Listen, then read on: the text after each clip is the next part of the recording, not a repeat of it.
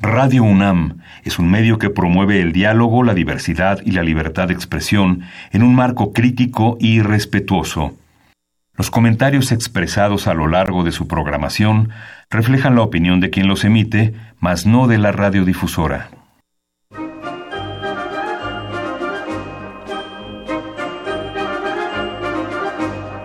La Feria Internacional del Libro del Palacio de Minería y la Facultad de Ingeniería de la UNAM presentan La Feria de los Libros. Un acercamiento a la lectura.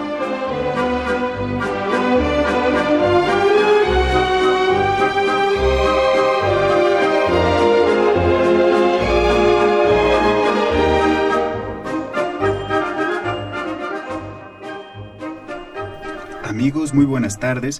Bienvenidos a una emisión más de la Feria de los Libros.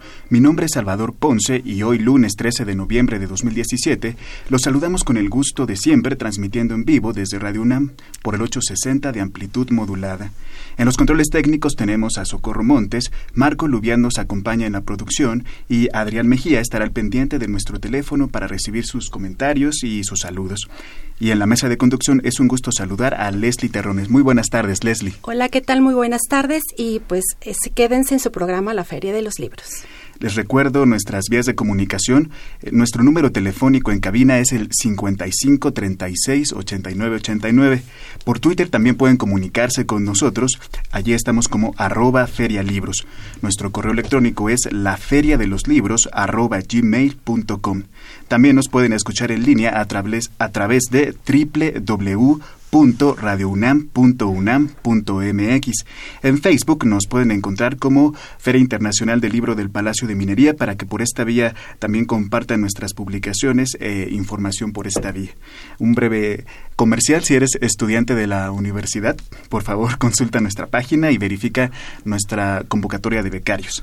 Si quieres escuchar programas anteriores de la Feria de los Libros, puedes hacerlo en www.radiopodcast.unam.mx. Y esta tarde tenemos en cabina al escritor Rodrigo Garnica, con quien hablaremos de su libro, su última novela, eh, La Memoria Ofendida, publicada por Abismos Casa Editorial. También, como siempre, tendremos nuestras notas de pie de página con novedades editoriales para esta semana, así que amigos, preparen pluma y papel. Tampoco se pierdan nuestras recomendaciones de cartelera de actividades en torno al libro y la lectura para esta semana. Todo esto en la próxima media hora aquí en la Feria de los Libros. Pues mucha atención en la pregunta de cada lunes para que todos aquellos que respondan a través del teléfono en cabina el 55 36 89 89 o a través de nuestra cuenta de Twitter arroba ferialibros entrarán en el sorteo que haremos al término de nuestro programa para conocer a los ganadores de los libros que tenemos para ustedes esta tarde. Y bueno, la pregunta de hoy es comparta con nosotros qué hecho histórico le gustaría encontrar detalladamente en una novela. Y bueno, los obsequios para esta tarde son dos ejemplares de La Memoria Ofendida de Rodrigo Garnica, una cortesía de Abismos Casa Editorial. Y por último, un ejemplar de El Diablo de Ayari Velázquez, una cortesía del Fondo Editorial de Querétaro. Y bueno, pues ahí están los libros y la pregunta para que usted se comunique con nosotros y quienes nos llamen entren a este sorteo. Y bueno, a llamar a nuestro teléfono en cabina el 55 36 89 89 o escribir a la cuenta de Twitter arroba ferialibros.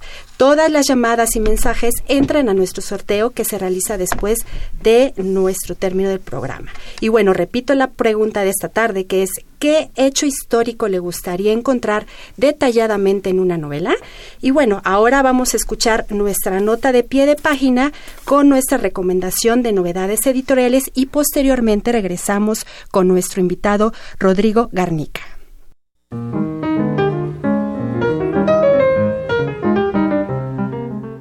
De pie de página.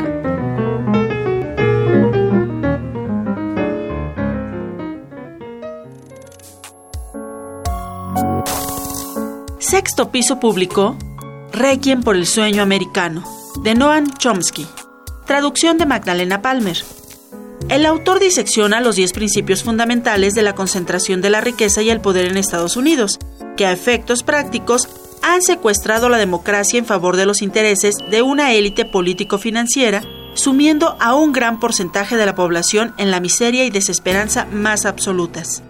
Como el propio título del libro indica, se trata de una especie de autopsia del sueño americano, constituyendo un elemento imprescindible para poder comprender cómo éste se transformó en la actual pesadilla.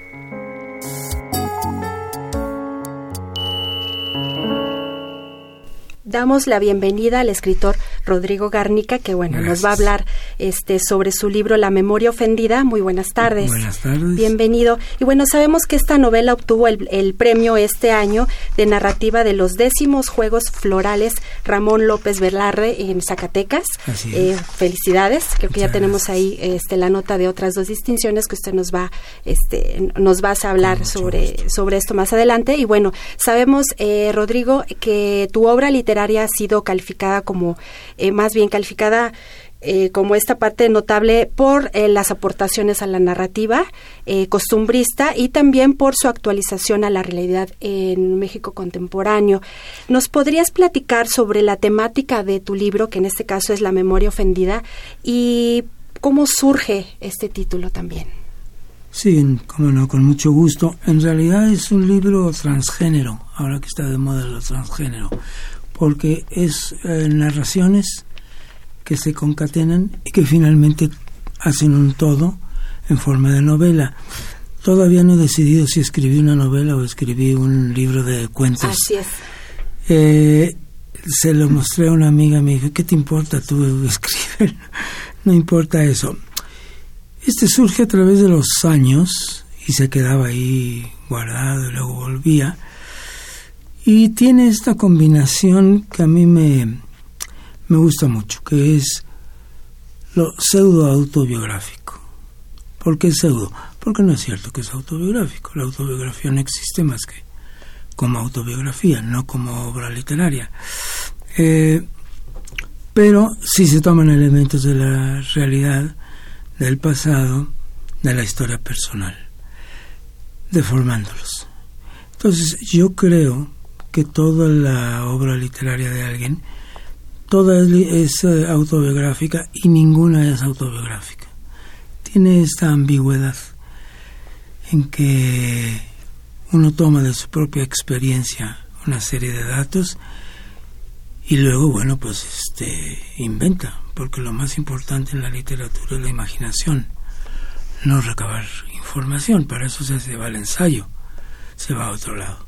Entonces, eh, estoy muy de acuerdo con Rosa Montero, la escritora española, que dice que la memoria no existe.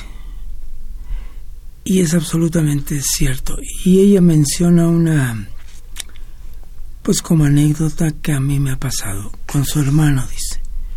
Lo que él recuerda no tiene nada que ver con lo que yo recuerdo y vivimos lo mismo. y me pasa a mí, igual con mi hermano empezamos a hablar, ¿te acuerdas de aquella? ¿Cuál? Ah, sí, cómo no. ¿Y te acuerdas?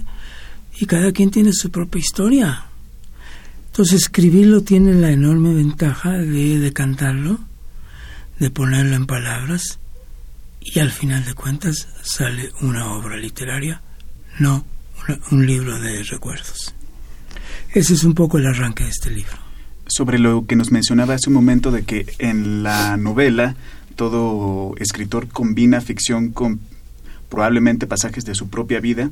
¿Cómo es este proceso en que el autor dice, bueno, esto es muy íntimo y quisiera contarlo, quisiera no contarlo, me siento vulnerable, tal vez fue una experiencia que me afectó, fue trascendental para mí y quiero expiarla tal vez de alguna manera a través de la comunicación en, en la novela. ¿Cómo, ¿Cómo el autor decide qué experiencias quiere compartir y cuáles se va a reservar para él mismo? No, yo no tengo nada que expiar. Yo cuento. Eh, creía hasta hace algún tiempo que uno contaba, que uno importaba mucho la experiencia personal para escribir, para escribir ficción. Cuando hablo de escribir, hablo de escribir ficción. La verdad es que no es cierto. Uno toma un punto de fuga, como dicen los pintores, y se sigue. Y empieza la imaginación. Aquí hay un muerto, un una muerta, un asesinato que nunca sucedió, afortunadamente, ¿no? Entonces, pero, pero me parecía que era muy relevante en el contexto de la ficción. Aunque no haya sucedido, pues ya sucedió. Son dos cosas muy distintas, la ficción del de, eh, propio recuerdo. ¿no? Esto es pura ficción alimentado por algunas cosillas. Así es, y en este caso, pues la memoria recordando eh, tal vez su historia personal y bueno, de algunos otros personajes que de su historia familiar, etcétera, claro, es una historia que fueron conformando precisamente esta serie de relatos. Y bueno, eh, nos gustaría que nos comentaras cómo fuiste conformando los títulos de cada uno de los relatos y también que nos hablaras del relato, eh, se puede decir que el, el que tiene el, el mayor peso, que se llama La memoria ofendida. Obviamente. Este, yo lo había intentado como novela. Me seguí todo. Sentí que no funcionaba. Entonces dije, voy a partirlo en relatos. Voy a ver si puedo acotar todo esto, ¿no? Entonces empiezo, de hecho empecé con la memoria ofendida. Empieza diciendo nací en tal época, tal, tal, tal, tal. Pero este era a base de semi recuerdos. Luego se me ocurrió que mis abuelos habían tenido una historia muy interesante y que valía la pena contarla, pero también se me salió de las manos. O sea, ya era una historia propia. Es interesante cómo, esto yo no lo creía, pero sí ya lo creo, las historias y los personajes eh, se salen del control del autor. Llega el momento en que hacen lo que ellos quieren van caminando y se encuentran con cosas que uno no esperaba. Pero este entonces me dije bueno pues aquí tengo varias un anecdotario entonces empecé con el anecdotario y me di cuenta que podía eh, tener varios pasajes interesantes y que ya vería al final cómo los acomodaría. No fue fácil porque al final decía bueno y esto es antes o después medio me guié por la cronología, por la edad del narrador. Pero es importante también eso, ¿eh? este, que el narrador no es el autor. Y eso nos lo dicen en todos los talleres literarios, ¿no? El narrador es este, un personaje más, aunque esté en primera persona, aunque parece que se eh, está hablando del propio narrador. De hecho, tiene un nombre distinto al mío, nomás faltaba, ¿no? No es confesional. Y luego ya el acomodo, pues ya vino al final, eh, a sugerencia también de mis amistades que se tomaron la molestia de leer la versión final. Me dijo, no, así debe terminar, este es el final, ¿cómo se te ocurre? Ah, bueno, pues yo le hago caso a, dos o tres eh, gentes, no más desconfío del 99% de los lectores, pero a dos o tres sí les hago mucho caso. Y luego está el libro, y el libro pues ya se sabe que deja de pertenecerle a uno, y es un... Eh, me, me interesa mucho como a ver si acaso el lector dice, bueno, esto le habrá sucedido realmente al narrador, será cierto, esa es la clave. Y por supuesto no se los voy a decir, esa es la clave, que, no se sepa exactamente qué fue cierto y qué no fue cierto. Y que cada quien invente su propia novela. De hecho, esta es una novela para inventar novelas en el lector, para que él invente sus novelas. Ahora que hablamos sobre los diferentes títulos que conforman la narración, hay uno que se llama la educación sentimental y como además ya estamos hablando de esta cuestión de la memoria, eso nos evoca un poco inmediatamente a Marcel Proust. Así que aquí hay eh, dos referencias, una en el título de uno de los relatos, que es la educación sentimental, y la otra más o menos dada en el título. ¿Cuál es la influencia de estos autores en, en esta narrativa? La educación sentimental hace referencia al libro de Flaubert, La educación sentimental. Y eh, el de Proust, pues es más claro que nada y es maravilloso, ¿no? Cuando, cuando Proust le dice a, una de, a su última ama de llaves que, que uno es producto de sus abuelos, de no sé qué, no sé cuánto, ahí viene como epígrafe. La influencia de los dos es muy grande en mí. Ahora ya me he alejado un poco, bueno, de Flaubert no, porque acabo de publicar un, un artículo sobre Flaubert. Ahora, en mi calidad de médico, me hago el, el médico literato. Y entonces, este, hablo de la pseudoepilepsia, pseudoepilepsia de Flaubert. y está publicado en la revista en la revista electrónica. Sobre la cita que usted nos menciona, me voy a permitir leerla. Por favor. Dice, aquello que hay en usted no le pertenece y no hay nada más apasionante en los hombres, saber de dónde procede lo que somos. Usted tiene un alma hermosa, pero ¿de quién le viene? ¿De su padre? ¿De su madre? ¿De su abuela? ¿O de más lejos todavía? Eso es lo que me gustaría saber. Y aquí se le atribuye la frase a Marcel Proust según Celeste Alabert. Exactamente. Eh, Celeste Alabert fue una, la última vez que tuvo Marcel Proust, los últimos 15 años de su vida. Y, y Alabert era, se quedó fascinada con Marcel Proust y le ayudaba mucho para poner orden, para mandar cosas y demás. Entonces, este era un poco ingenua, muy ignorante, pero eh, Después la convencieron de que escribiera un libro sobre los últimos años de Marcel Proust y así se llama, ahí por ahí lo dice. Este, así es, escribe un libro sobre los últimos años de Marcel Proust hasta su muerte. Vamos ahora con algunos comentarios. Estamos eh, lanzando una pregunta que fue ¿qué hecho histórico le gustaría encontrar detalladamente en una novela? Y algunos de nuestros radioescuchas nos han contestado. Josefina Cruz nos dice los últimos días de Cuauhtémoc. Y Javier Guerra nos comenta que una novela sobre el origen y el desarrollo de los mayas. Y bueno, por Twitter también tenemos opiniones. Salvador Lino comenta, me gustaría el tema de la Inquisición. Saludos a todos. También está eh, Mario Adrián Gómez, eh, comenta, podría ser aventuras en el ferrocarril mexicano desde su llegada hasta, hasta su extinción. También comenta Norberto Zamudio, me gustaría una novela donde hablaran sobre los sismos recientes.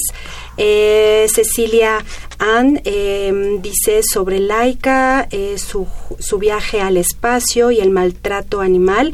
Y bueno, pues son temas que eh, necesariamente están como en auge. Nos gustaría que, Rodrigo, este, ¿tienes algún comentario sobre estas inquietudes? Sí, y un comentario no muy positivo. No me gusta la novela histórica. Me parece que es haraganería del escritor.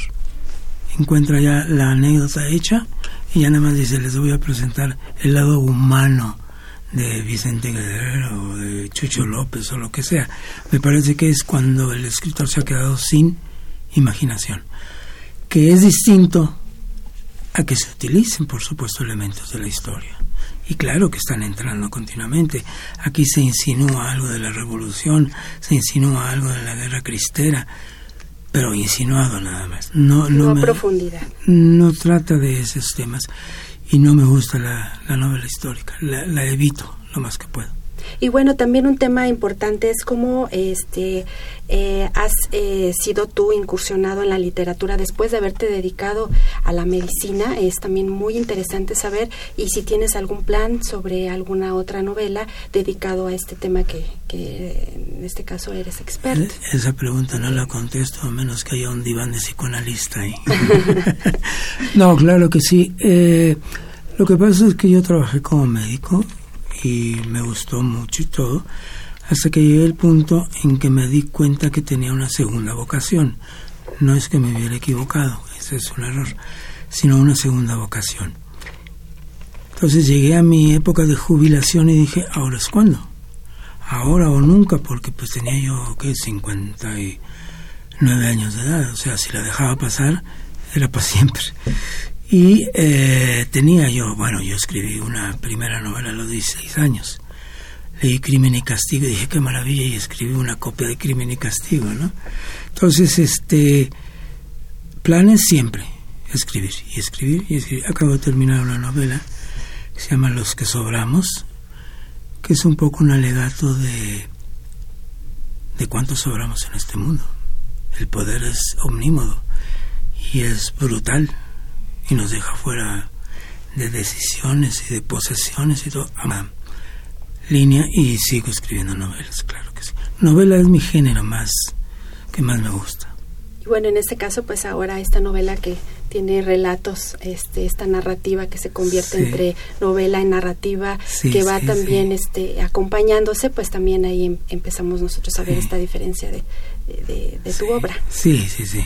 Retomando también algunos aspectos de la memoria ofendida, ¿quiénes son algunos de los protagonistas de la novela? Por ejemplo, en el primer relato aparece Enrique Portilla y se nos da todo un cuadro acerca de él y en los subsiguientes también aparecen otros personajes. ¿Quiénes son estos personajes? Todos los que aparecen, pero como en eh, cualquier libro de este tipo, en unos están más presentes que en otros relatos. Hay un ante, bueno, hay varios, pero un libro que se llamaba Winnesboro, Ohio, de Sherwood Anderson, que son relatos que se dedican a relatar todo lo que sucede en un pueblo que se llama Winnesboro, en Ohio. Entonces aparece un personaje aquí, luego desaparece dos, tres cuentos, vuelve a aparecer más adelante. Entonces encontré que esto, que este modo de escribir, es enormemente cómodo. Con la novela uno viene arrastrando siempre, híjole, no puedo dejar de hablar de este personaje, ya lo olvidé, ¿qué pasa? El nombre ahí. Y en los talleres literarios son desalmados porque le quitan a uno el entusiasmo. En cambio, si es tipo relato, aparece, desaparece, luego, de hecho, para redondear el primer relato, eh, se llama Quienes lo contaron, eh, habla precisamente de este abuelo mítico. Abuelo, todos los abuelos son míticos, pero bueno, sí, sobre todo si se mueren pronto. este y cierra con otro cuento que se llama Los restos del naufragio, en donde vuelvo a tomar, lo dudé mucho, pero finalmente lo hizo, vuelvo a tomar la historia de Enrique Portilla y su muerte su muerte en su casa, rodeada de su familia, todo ese tipo de cosas, para ver si esto redondea. Y bueno, eh, la pregunta eh, sobre el título, Rodrigo, ¿realmente nos ofende a recordar en este caso? Se refiere a que le contaron puros chismes. Lo del padre, por ejemplo. Tu padre era maravilloso, tu padre era no sé qué.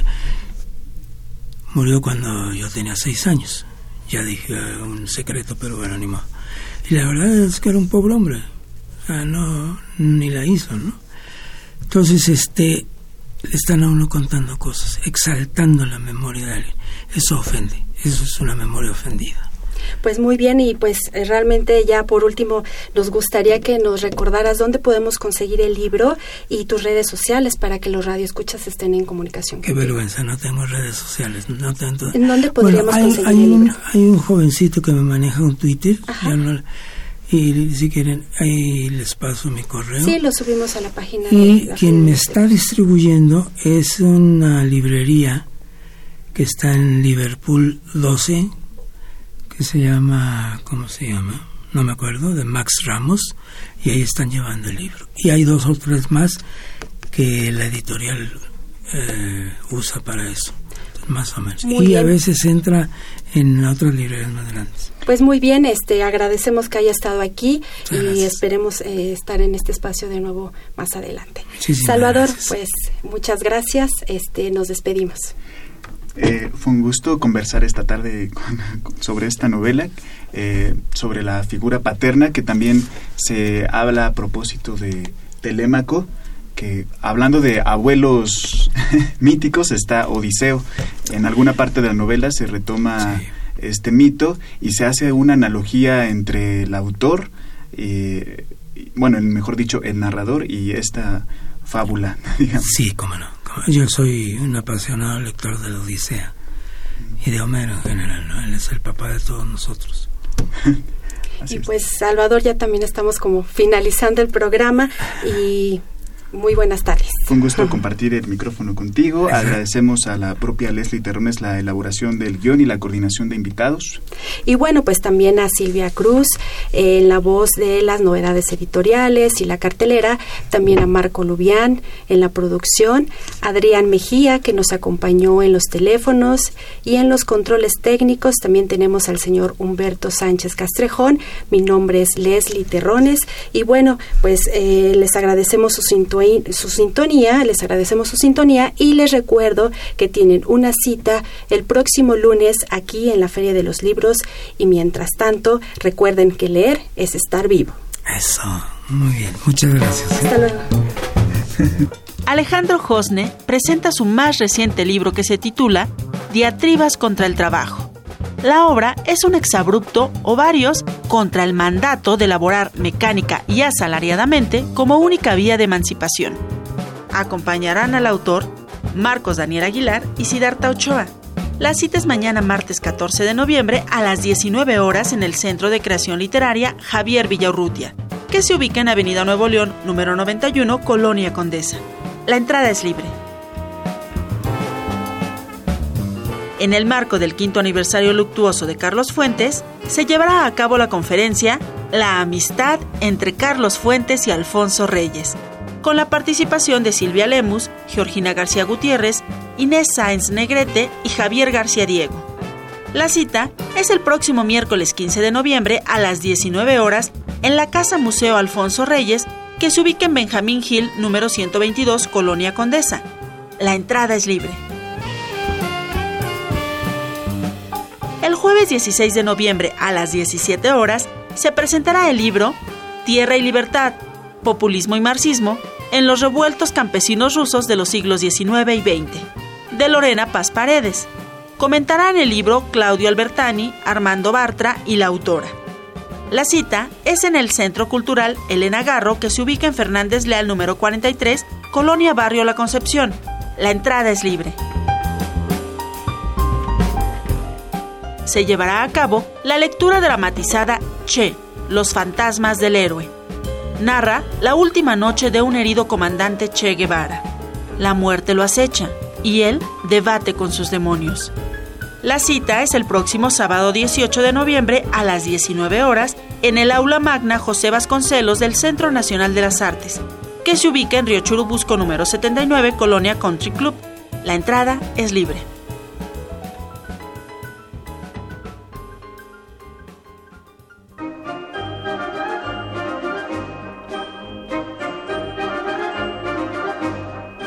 La Feria de los Libros.